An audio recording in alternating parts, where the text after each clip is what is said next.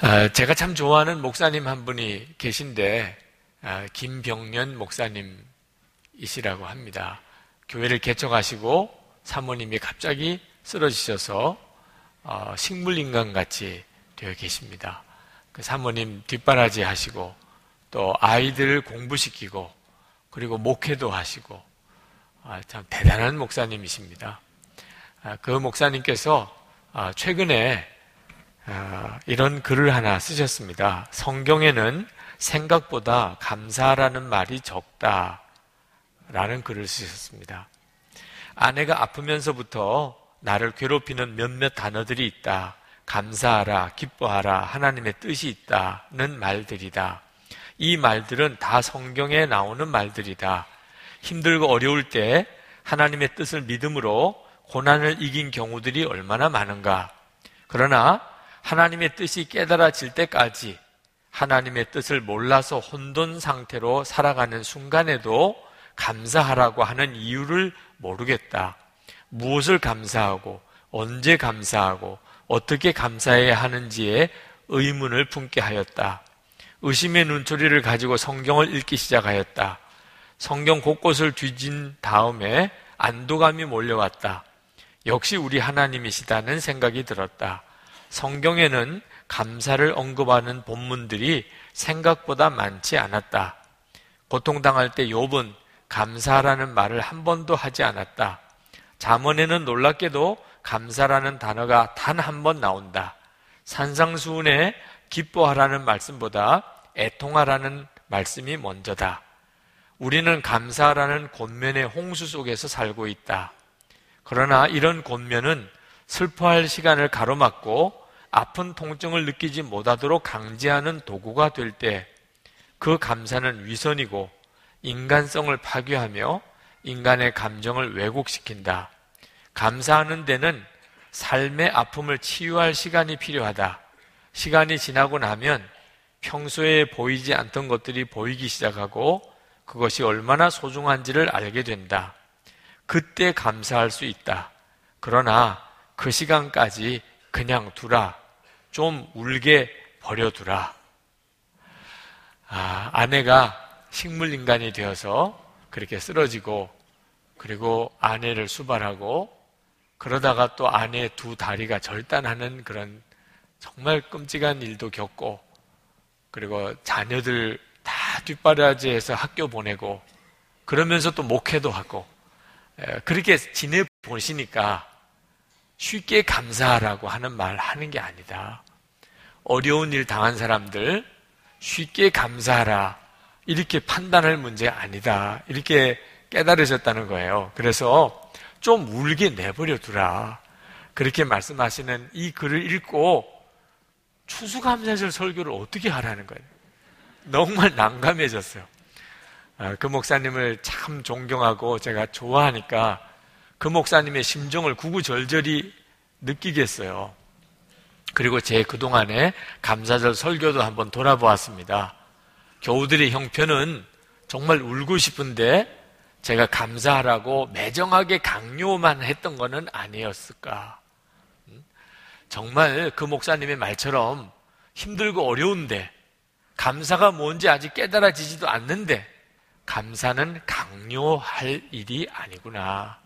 그리고 감사하지 못한다고 믿음이 없다고 판단하고 정죄해서도 안 되는구나 하는 거 깊이 깨달았어요. 네.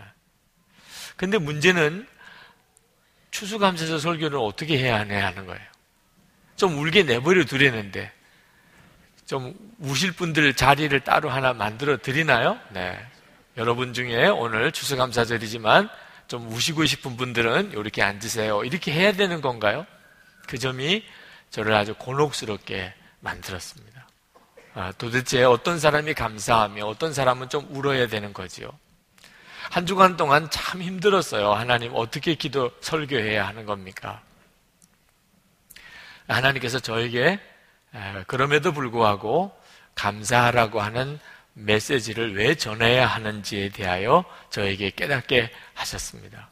오늘 본문의 말씀을 통해서 하나님께서 우리가 때때로 이해되지 않아도 또 우리의 형편이 허락하지 않아도 감사해야 하는 이유를 알게 하셨어요.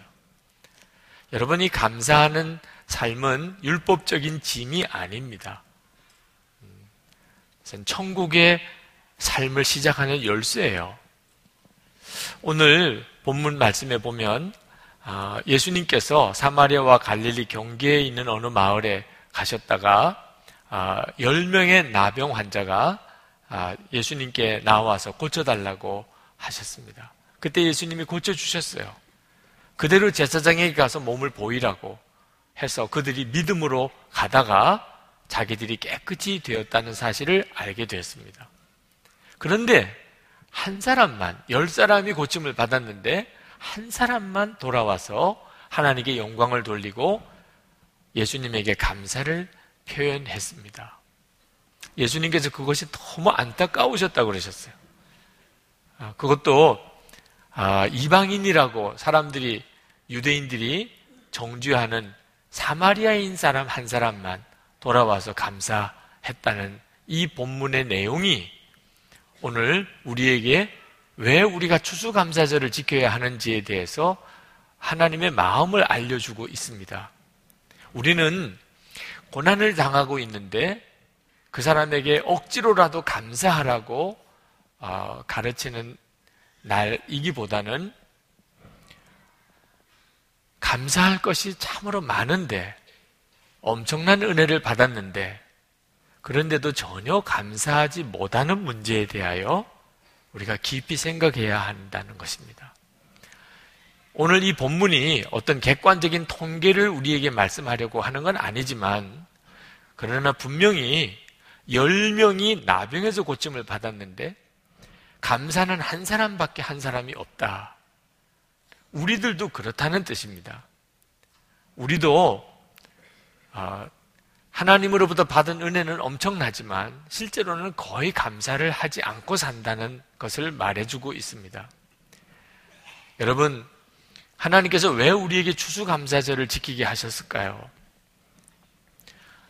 1년 동안 농사 짓고 그리고 추수하고 난 다음에 그걸 창고에다가 잘 저장하고 그리고 이제 하나님께 너무 기뻐서 감사를 드리는 날이기만 하지 않습니다. 추수감사절에는 더 깊은 영적인 의미가 있습니다. 이스라엘 백성들은 추수감사절, 그들은 초막절을 추수감사절로 지키는데 그 초막절에 그들은 전, 어, 전도서를 읽습니다. 어, 절기마다 읽는 성경이 있는데 추수감사절에 읽는 성경이 전도서예요. 얼핏 보면 전혀 분위기가 안 맞습니다. 전도서는 종말론적인 교훈이 담겨 있는 책입니다. 마지막 때 인생을 다 살고 난 다음에 그때 무엇이 정말 중요한 것이었냐 하는 거예요. 그러니까 추수감사절은 우리가 우리의 삶을 다 마치고 난 다음에 이제 하나님의 나라에 들어가게 되는 그 날에 대한 예행 연습입니다. 우리가 한 해를 다 살고 그리고 마지막에 이제 감사절 절기를 지킵니다. 그럼 무슨 의미가 있죠? 우리 인생을 다 끝마치고 난 다음에 그때 이제 하나님 앞에 드릴 감사를 상징하는 것입니다. 우리가 우리의 인생이 끝나고 난 다음에 그 다음에 하나님의 앞에 갈 때 하나님의 계획에 의하면 우리는 감사를 드린다는 겁니다. 여러분, 여러분의 인생이 끝나고 여러분이 이제 하나님의 나라에 들어가게 될 때 여러분들은 어떤 고백을 하실 것 같습니까? 주님, 감사합니다. 무슨 다른 말이 무슨 필요가 있겠어요? 내 인생 다 끝내고 이제 예수 그리스도 안에서 허락되신 놀라운 이 십자가의 은혜로 내가 천국에 들어가게 되면서 그때 여러분이 고백할 수 있는 게 뭐가 많겠어요? 주님, 감사합니다. 그 한마디에 모든 게 다 담겼지 않겠습니까? 아마 틀림없이 그럴 겁니다. 예수 그리스도 안에서 우리가 받은 축복은 감사밖에 없습니다. 그때 하나님께 뭘 따질 게 있겠어요? 하나님께 뭘 원망할 게 있겠습니까? 예수님 안에서 우리가 받은 축복이에요. 네.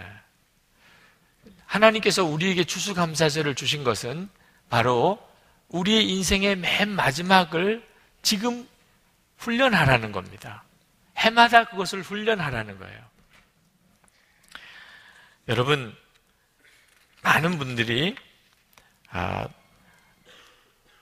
하나님 앞에서 어떻게 감사해야 될지에 대해서 전혀 훈련되어져 있지 않습니다. 여러분, 누가 감사하는 사람일까요? 은혜를 많이 받은 사람이 감사하는 것일까요? 주님은 오늘 말씀에서 그렇지 않다는 겁니다. 은혜를 많이 받았어도 열의 아홉은 감사하지 않는다는 거예요. 심지어 불평 원망하는 사람도 있다는 겁니다. 이스라엘 백성들이 그랬습니다. 이스라엘 백성들이 아, 출애굽했을 때 전 세계 모든 나라 족속 중에 이스라엘 백성들처럼 구원을 경험한 백성이 없습니다. 그들은 정말 놀라운 구원을 경험했습니다. 그런데도 불구하고 그들은 40년 광야 생활하는 동안에 끊임없이 불평하고 원망했습니다. 엄청난 은혜를 받았지만 나오는 것은 불평 원망이었고 결국은 그들은 광야에서 다 죽었습니다. 모세가 이스라엘 백성을 40년 광야를 쭉 인도하고 난 다음에 신명기에서 거기서 마지막 이스라엘 백성들에게 설교를 합니다. 그때 모세가 이렇게 설교했어요. 신명기 2장 4절에 보면 내 하나님 여호와께서 내가 하는 모든 일에 복을 주시고 내가 이 큰 광야에 두루 다님을 알고 내 하나님 여호와께서 이 40년 동안을 너와 함께 하셨으므로 내게 부족함이 없었느니라. 여러분, 40년 동안 광야에서 살았는데 부족함이 있었을까요? 없었을까요? 우리는 집에서 40년을 살아도 부족한 게 많아요. 그런데 여러분, 길거리에서, 광야에서 40년 살았다고 생각해 보십시오. 2박 3일 텐트 치고 야영을 해도 부족한 게 많은 게 우리의 삶인데 40년 광야에서 살았으니 이스라엘 백성들이 뭐가 부족하다고 뭐가 모자란다고 뭐가 없다고 불평 원망하는 게 지극히 당연한 거죠. 성지순례 갔다가 요, 요르단에 이스라엘 백성들이 광야를 지냈던 그 길을 따라서 한번 가보니까 불평 원망했던 이스라엘 백성들이 이해가 되더라니까.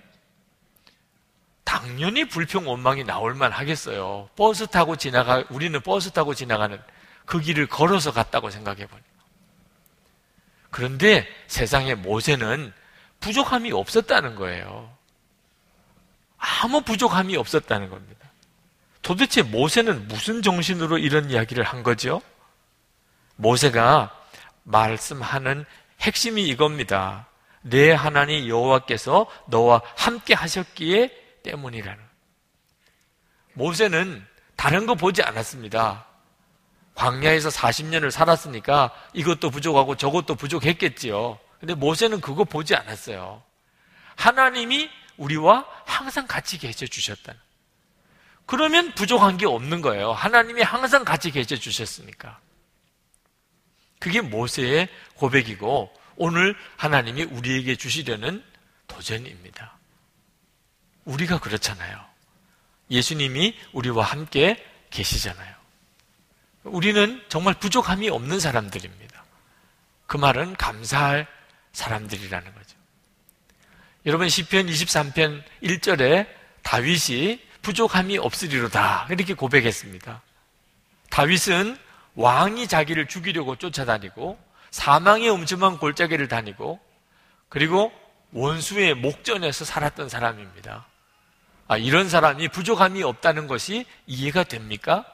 근데 다윗이 부족함이 없었다고 고백하는 이유는 딱 하나였습니다.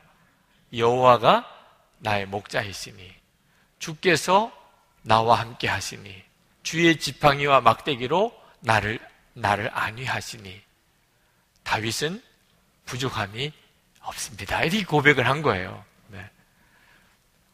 정말 여러분 우리야말로 그렇잖아요.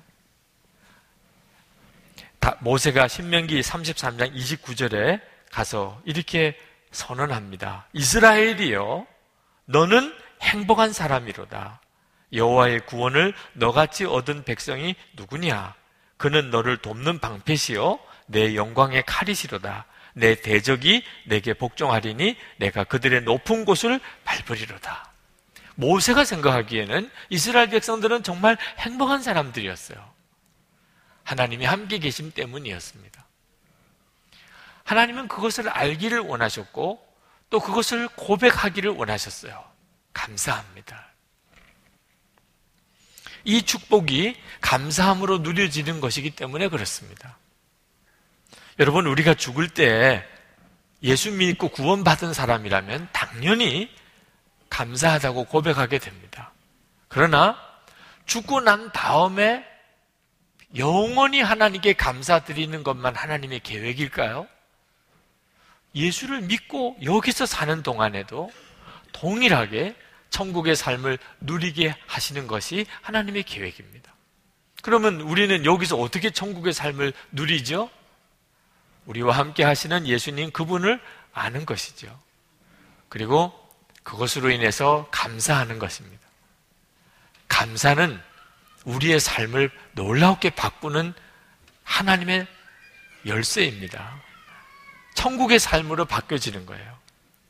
예수님께서 감사하러 온이 아, 사마리아인에게 구원의 축복을 더해 주셨습니다.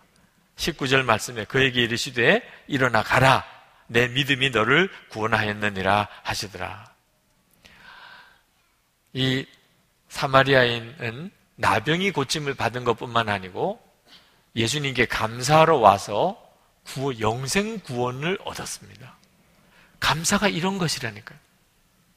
아홉 사람의 나병 환자는 나병 고침을 받았습니다. 이것만도 대단한 일이죠. 실제로 여러분이 나병 환자라면 어떻겠습니까? 나병에서 고침을 받았어요.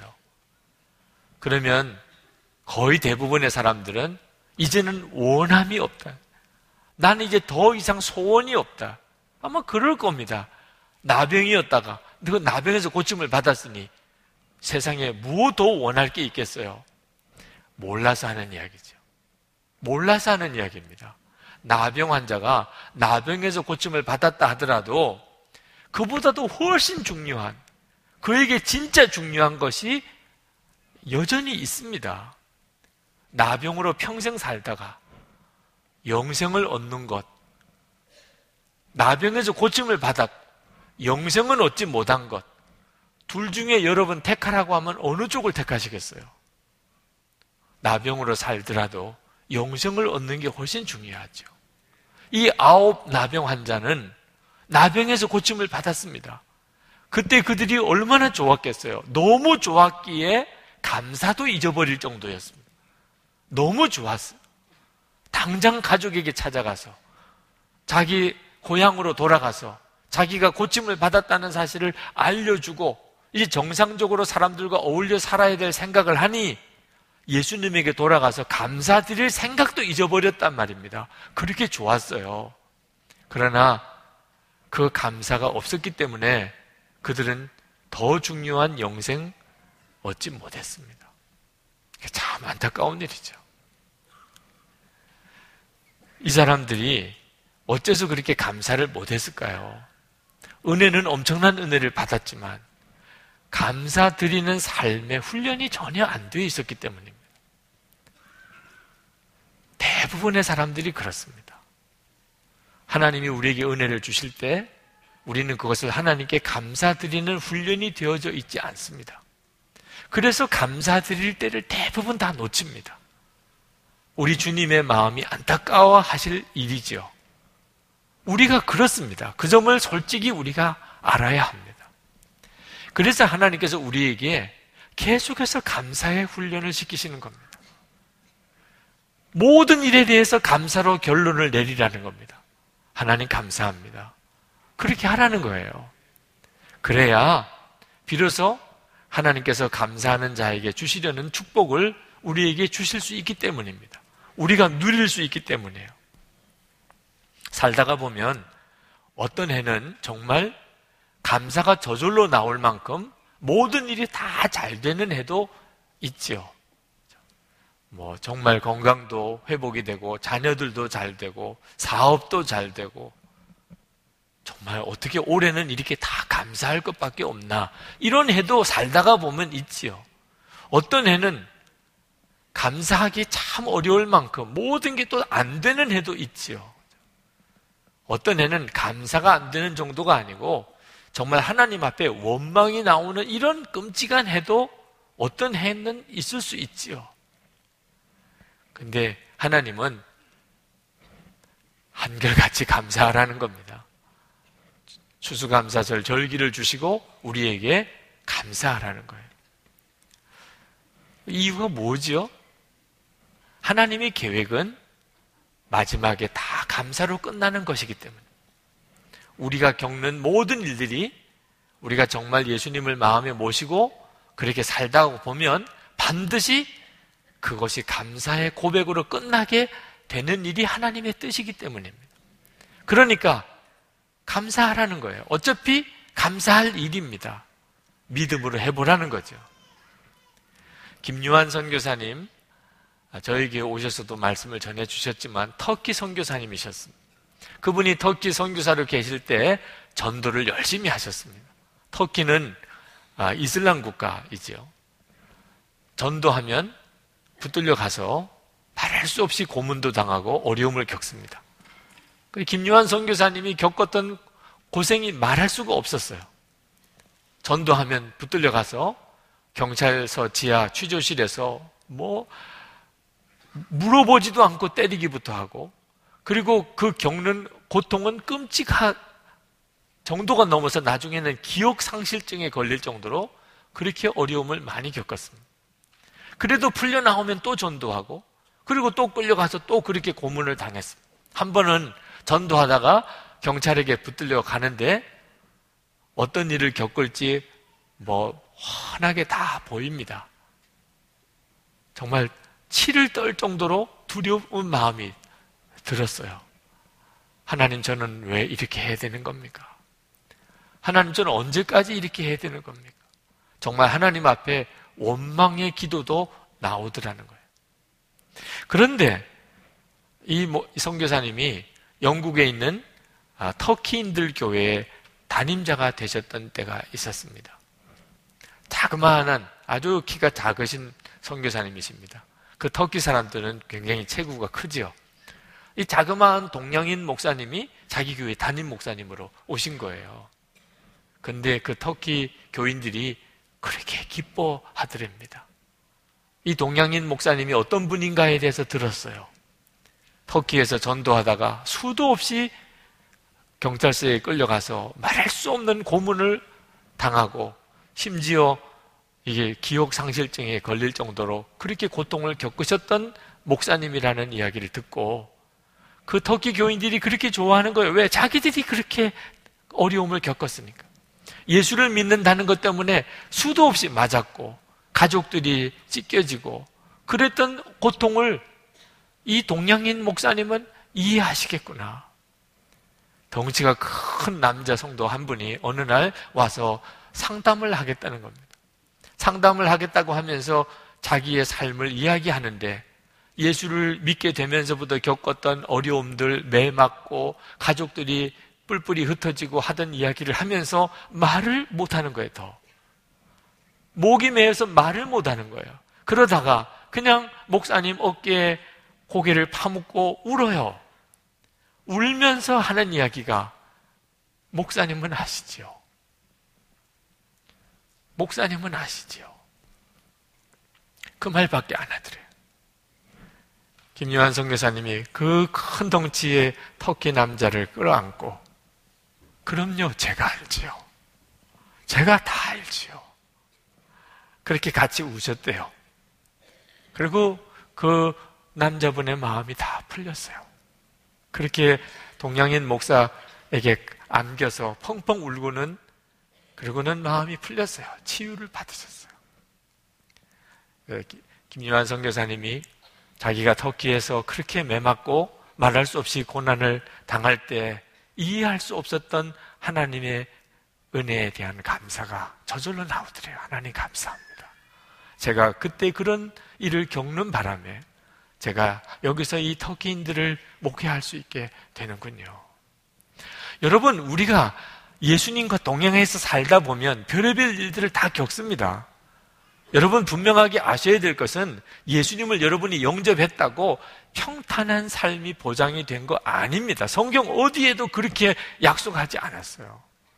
오히려 성경은 우리가 예수님을 영접하는 순간에 우리의 삶에 고난이 있을 것이라고 말씀하고 있습니다. 고난이 있을 것이에요. 그러나 지나고 나면 예수님을 내 마음에 영접하고 예수님이 내 주님이 되시고 왕이 되신 까닭에 내가 겪는 고난 때문에 감사하게 될 것이라는 것. 하나님 앞에 섰을 때. 여러분이 하나님 앞에 섰을 때 한번 여러분 자신을 돌아보세요. 평탄한 삶만 살았던 사람이 복인가? 주님과 함께 고난의 길을 걸어 보았던 사람이 복인가? 지나고 나면 예수님과 동행하며 살았던 사람은 어떤 일을 만났든지 다 감사의 제목이 됩니다. 주님 감사합니다. 그것을 지금 믿음으로 해보라는 거예요. 모든 것을 감사로 결론을 내리라는 겁니다. 2012년도는 여러분에게 어떤 해였나요? 감사로 결론을 내리라는 겁니다. 여러분이 예수님과 함께 사셨다면, 예수님이 여러분의 마음에 정말 오셨다면, 그렇다면 2012년도 마, 마지막을 하나님께 감사로 고백해 올려드리라는 겁니다. 왜냐하면 그것이 사실이기 때문입니다. 여기서 천국의 삶이 갈라지는 거예요. 여러분, 우리가 하나님 앞에 어떤 모습으로 설까요? 지금 요 모습으로 서게 됩니다. 지금 여러분의 요 모습으로 그대로 서게 됩니다. 여러분의 마음에 감사가 있으십니까? 그러면 주님 앞에 설 때가 준비된 사람. 여러분의 마음에 감사가 없습니까? 오히려 불평과 원망이 있습니까? 그러면 그 모습으로 서게 됩니다. 하나님께서 왜 우리에게 추수감사절을 주셨을까요?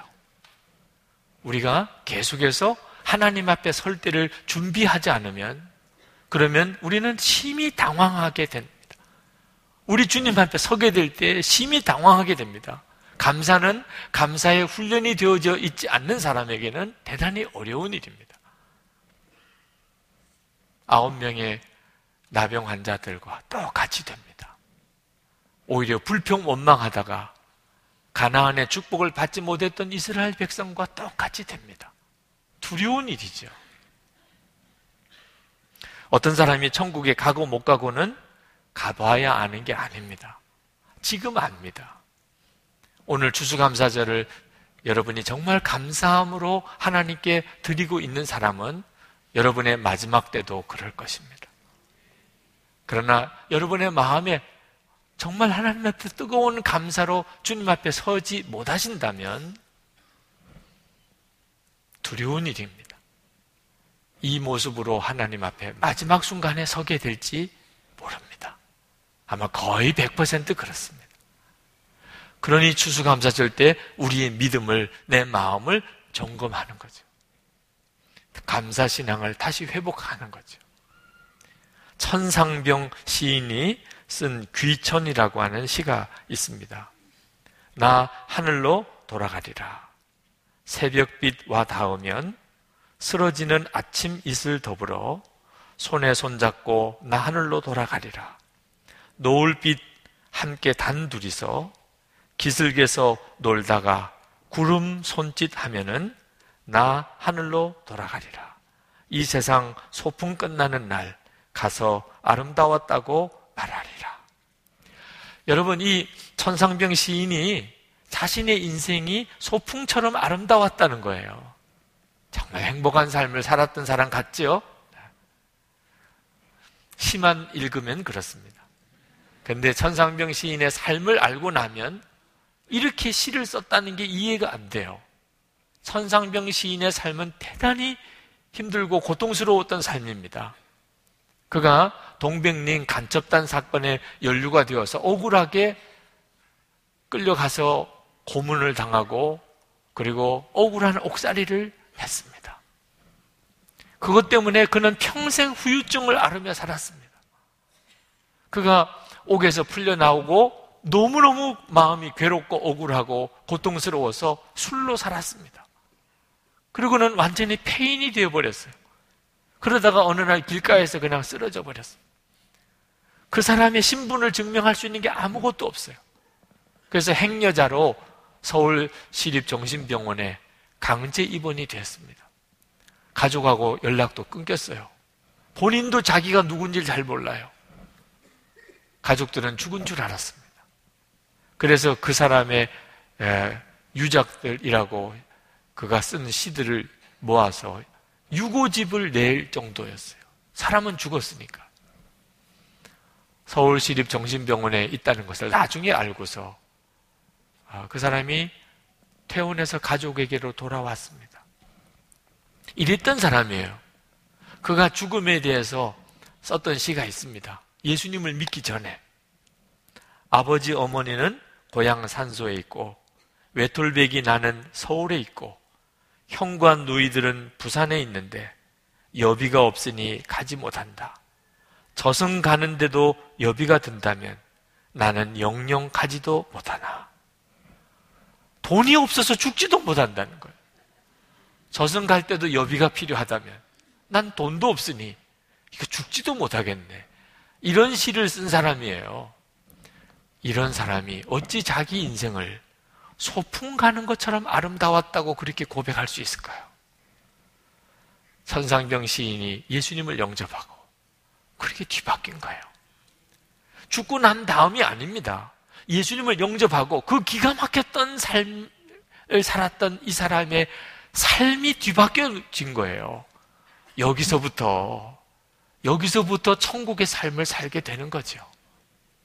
그리고 그는 그렇게 노래했던 거예요. 성도 여러분, 정말 오늘 추수감사절에 여러분의 마음에 감사가 있는지를 점검하셔야 합니다. 그대로 주님 앞에 서는 것이니까. 만약에 여러분의 마음에 감사가 없다면 그렇다면 이건 심각한 문제입니다. 여러분 이번 추수감사절에 여러분이 감사의 믿음으로 회복되어야 합니다. 감사로 결론 지어야 합니다. 감사는 다분히 훈련되어져야 합니다. 하나님께서 우리에게 원하시는 것은 모든 것을 감사로 결론 지으라는 거예요. 하나님 감사합니다. 해마다 수수감사절을 지킬 때마다 이렇게 감사로 그의 삶을 결론 짓는 분들을 감사의 증인이라고 하지요. 그래서 여러분들에게 해마다 소개를 해 드렸는데 올해도 아, 한 분을 여러분에게 소개하려고 합니다. 천정의 집사님 감사의 증인으로 여러분에게 나오셔서 간증을 해 주시겠습니다.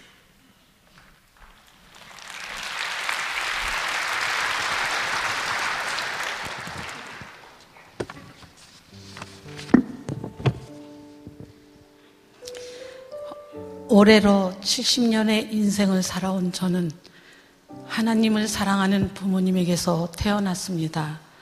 그러나 저는 어려서부터 하나님을 인격적으로 만나지 못한 채 성인이 되어 지금의 남편과 만나 결혼하였고 두 아이의 엄마가 되었습니다. 시댁은 하나님을 믿지 않는 가정이었지만 하나님의 은혜로 뒤늦게 남편과 함께 신앙생활을 하게 되었습니다. 제 나이 43살이 되었을 때 제 인생에 있어서 가장 큰 고난이 찾아왔습니다.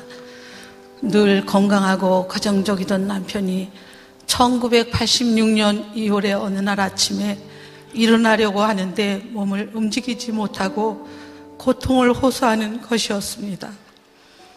남편을 급히 병원으로 옮겼고 여러 날 동안 검사와 수술을 받게 되었습니다. 그리고 검사 결과 흉추의 신경이 혈관에 눌려 신경마비로 인한 하반신 불구가 되는 불치병이라는 청천벽력과 같은 소리를 듣게 되었습니다. 이후 저는 27년간 앉아있거나 누워만 있어야 하는 남편과 아이들을 키우며 살아왔습니다. 자리에 누운 남편은 처음 5년간은 소변도 본인의 의지로 할 수 없었고 지극히 작은 일상생활조차 누군가의 도움 없이는 할 수 없는 사람이었습니다. 그러면서 아이들은 커가고 가정의 재정은 나날이 어려워만 갔습니다. 하루하루를 남편 돌보는 일과 경제 생활까지 책임지려 하니 마음의 부담과 염려는 이루 말할 수 없었습니다. 그러나 사랑의 하나님은 우리 가정을 친히 먹이시고 입히시고 갈 길을 인도하시는 하나님이셨습니다. 집에 쌀이 떨어지거나 아파트 관리비를 못 내게 되는 상황 등 여러 가지 어려운 일이 생길 때마다 상상할 수 없는 방법으로 우리들의 필요를 공급하시고 채워 주셨습니다. 하나님은 그 누구도 의지할 수 없는 꽉 막힌 상황 속에서도 넘치는 은혜와 사랑으로 함께 하셨습니다. 지금 돌아보면 이 어려움의 시간을 통해서 저는 하나님의 살아계심이 더욱 분명하게 믿어지게 된 것 같습니다.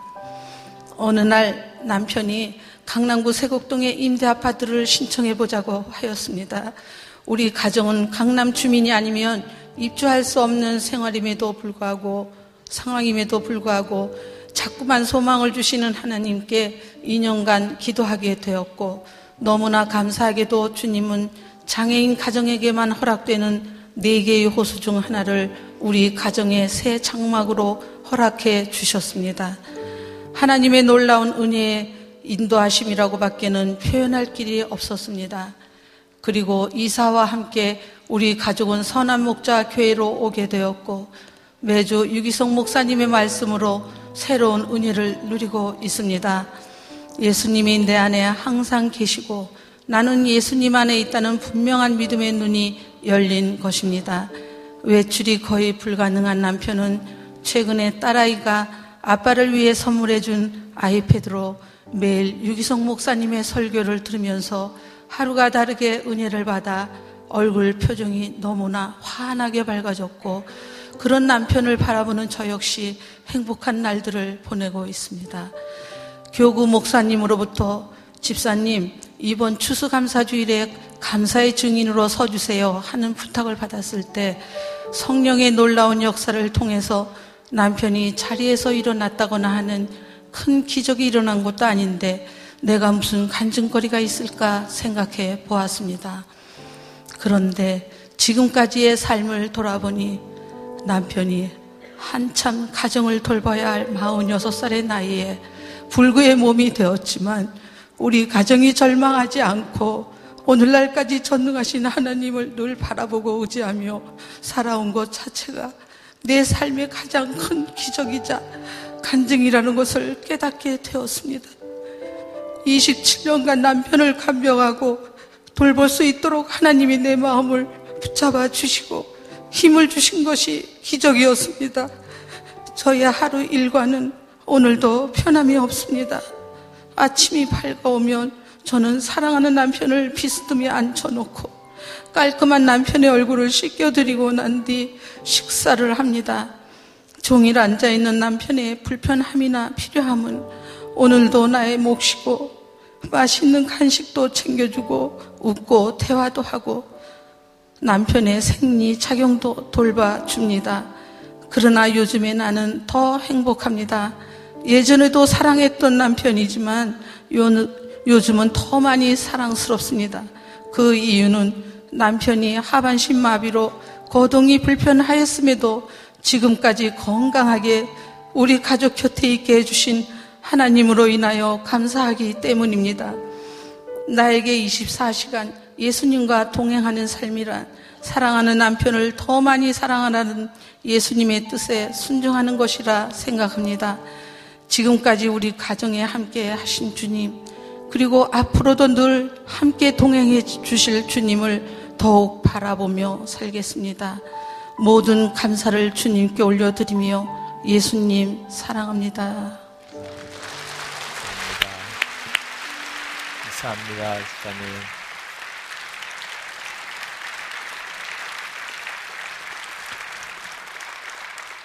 하나님의 계획은 우리가 천국 갖기에 감사하는 게 아니고 믿음으로 감사를 결론 삼으니까 비로소 천국의 삶이 우리에게 열리는 것입니다. 여러분 오늘 여러분이 추수감사헌금을 준비해서 드리십니다. 아, 힘을 다해서 헌금하셨으리라고 생각합니다.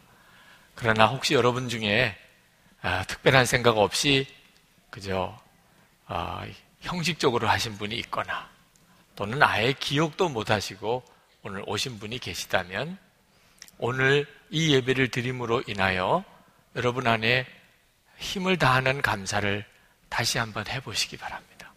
다음 주일이라도 해보시기 바랍니다. 왜냐하면 그 감사가 우리의 삶을 뒤바꿔 놓기 때문입니다. 하나님께 드리는 감사는 하나님께 드리는 것입니다. 그러니까 우리가 할 수 있는 최선을 다하는 것입니다. 저는 우리 교우들에게만 이렇게 감사에 도전을 하는 것은 아, 그건 합당치 않다는 생각이 들었습니다. 교회가 먼저 그 일에 대해서 본을 보이자고. 그래서 교회가 맥주감사원금은 교회 개척을 위해서, 추수감사원금은 어려운 이웃을 위해서 다 드리기로 했습니다. 저희 교회 재정 형편상 대단히 어려운 결단입니다. 우리 교회 재정부에서는 교회 1년 살림을 꾸려가는 일이 대단히 벅찹니다. 그래도 감사절 헌금을 다 어려운 이웃들에게 흘려보내자고 그랬습니다. 3년째 됩니다. 3년째 되는 올해 아, 정말 행복합니다. 아, 추수감사원금을 통해서 섬겼던 많은 어려운 교회와 어려운 성도들을 어, 이웃들을 통하여 하나님께서 우리에게 천국의 기쁨을 경험하게 해주십니다. 아마 그렇게 하지 않았다면 교회 살림은 조금 더 여유가 있었겠지요. 그러나 올해 우리가 경험하는 이 천국의 기쁨을 우리는 전혀 경험할 수 없었을 겁니다. 아유, 그래도 목사님 은행 빚이 있대는데 그게 지금 교회가 가당한 일입니까? 제가 얼마 전에 저희 교회처럼 이렇게 은행 부채가 많은 교회에 가서 집회를 하고 그 교회 목사님으로부터 이런 이야기를 들었습니다. 자기는 하나님 앞에 갈 때 칭찬 많이 들을 거라고 확신한다는 거예요. 왜 그렇다고 생각하십니까? 그랬더니 자기는 그저 교인들 헌금을 가지고 하나님의 일을 한 것뿐만 아니고 은행 돈까지 가지고 하나님의 일을 했기 때문에 하나님께서 너는 참 제주도 좋다. 어떻게 용하냐? 라고 칭찬해 주실 것이라고 그렇게 이야기를 하시더라고. 제가 마음으로 위로가 되더라고. 네, 저도 하나님 앞에 가면 그런 칭찬은 받을 수도 있겠다. 물론 경우 없이 하나님의 허락 없이 해서는 안 되는 일이긴 하지만 저희 교회 형편이 그런 형편임에도 불구하고 그렇게 하는 것은 그것이 비로소 진짜 여기서부터 우리가 천국을 누리는 것이고 그리고 그것이 진정으로 성도 여러분들이 하나님 앞에 복을 받게 해드리는 일이라고 믿기 때문입니다. 이제 이렇게 하기가 3년째 옵니다. 하나님께서 이 일을 기뻐 받으신다면 저는 여러분들이 그저 어려운 이웃을 돕는 정도가 아니고 북한을 통일하는 일을 위해서도 그리고 세계에 있는 모든 나라와 족속들을 섬기는 일을 위해서도 여러분이 쓰임을 받을 정도로 하나님이 여러분을 축복하실 줄 믿습니다. 힘을 다해서 해봅시다. 우리 교회 추수감사원금 얼마나 나오는지 관심 있는 분들이 많습니다. 교회 재정부에서는 별로 관심이 없어요. 그런데 어려운 교회들은 관심이 많아요. 도대체 올해 추수감사금이 얼마나 나올까? 그것으로 그들에게 도움이 되니까. 오늘 이 시간 기도하실 때 하나님, 제가 제 힘을 다하여 주님을 향하여 감사합니다. 제가 마지막 하나님 앞에 섰을 때 제가 주님께 드릴 그 고백을 주님 제가 드리겠습니다. 2012년도 감사했습니다. 주님이 하셨습니다. 제 마음을 주님께 올려드립니다. 우리 고백하시는 기도의 시간을 갖겠습니다. 은혜와 사랑에 충만하신 하나님, 감사합니다.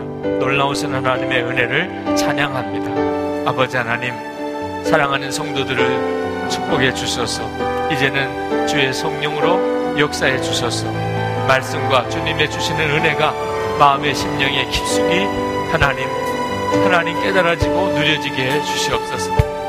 아버지 하나님 진심으로 주님을 향하여 감사하며 하나님 찬양하며 고백하며 하나님을 영화롭게 하며 나아갑니다. 오늘도 성도들의 감사를 받아 주소서. 고백을 받아 주소서. 하나님을 영화롭게 하게 하여 주옵소서. 하나님을 기쁘시게 하게 하여 주옵소서. 하나님의 계획 가운데 우리를 쓰시옵소서.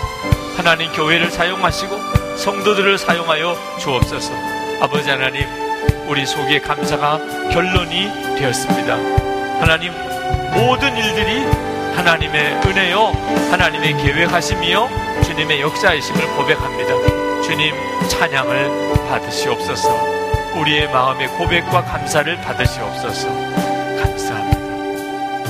아버지 하나님, 오늘 추수감사 예배를 드리면서 2012년도 하나님이 주신 은혜, 하나님, 우리가 고백할 것은 감사합니다. 밖에 없습니다. 주님 앞에 마지막 설 때 주려 감사합니다. 고백하는 것처럼. 2012년도 주님 감사합니다. 주님이 하셨습니다. 사랑하는 성도들의 고백과 정성스러운 예물을 주님 받아주소서. 그리고 이 일로 인해서 2013년도에 주변에 있는 어려운 교회, 어려운 많은 사람들, 그들이 하나님의 사랑을 경험하게 해 주옵소서. 주님께 감사하며 사람들에게 베풀어 주며 정말 천국 같은 삶을 살게 하시옵소서. 오늘도 이 예배를 드리는 모든 성도들 위해 주의 은혜를 부어 주소서. 성령의 역사하심으로 하나님의 말씀이 주님의 은혜가 마음에 깊이 임하게 하시옵소서. 영광과 존귀를 주님께 올려드립니다. 성도들이 하나님 앞에 복을 받아 이 민족을 통일시키는 일에 쓰임을 받게 하시고 세계 열방 모든 족속에 주의 복음을 전하는 일에 쓰임 받는 삶을 살게 하시며 가까이의 가족과 친지들, 이웃들 도와주고 베풀어 주고 나누어 주며 사는 성도들이 다 되게 하옵소서. 예수 그리스도 이름으로 간절히 기도합나이다. 아멘.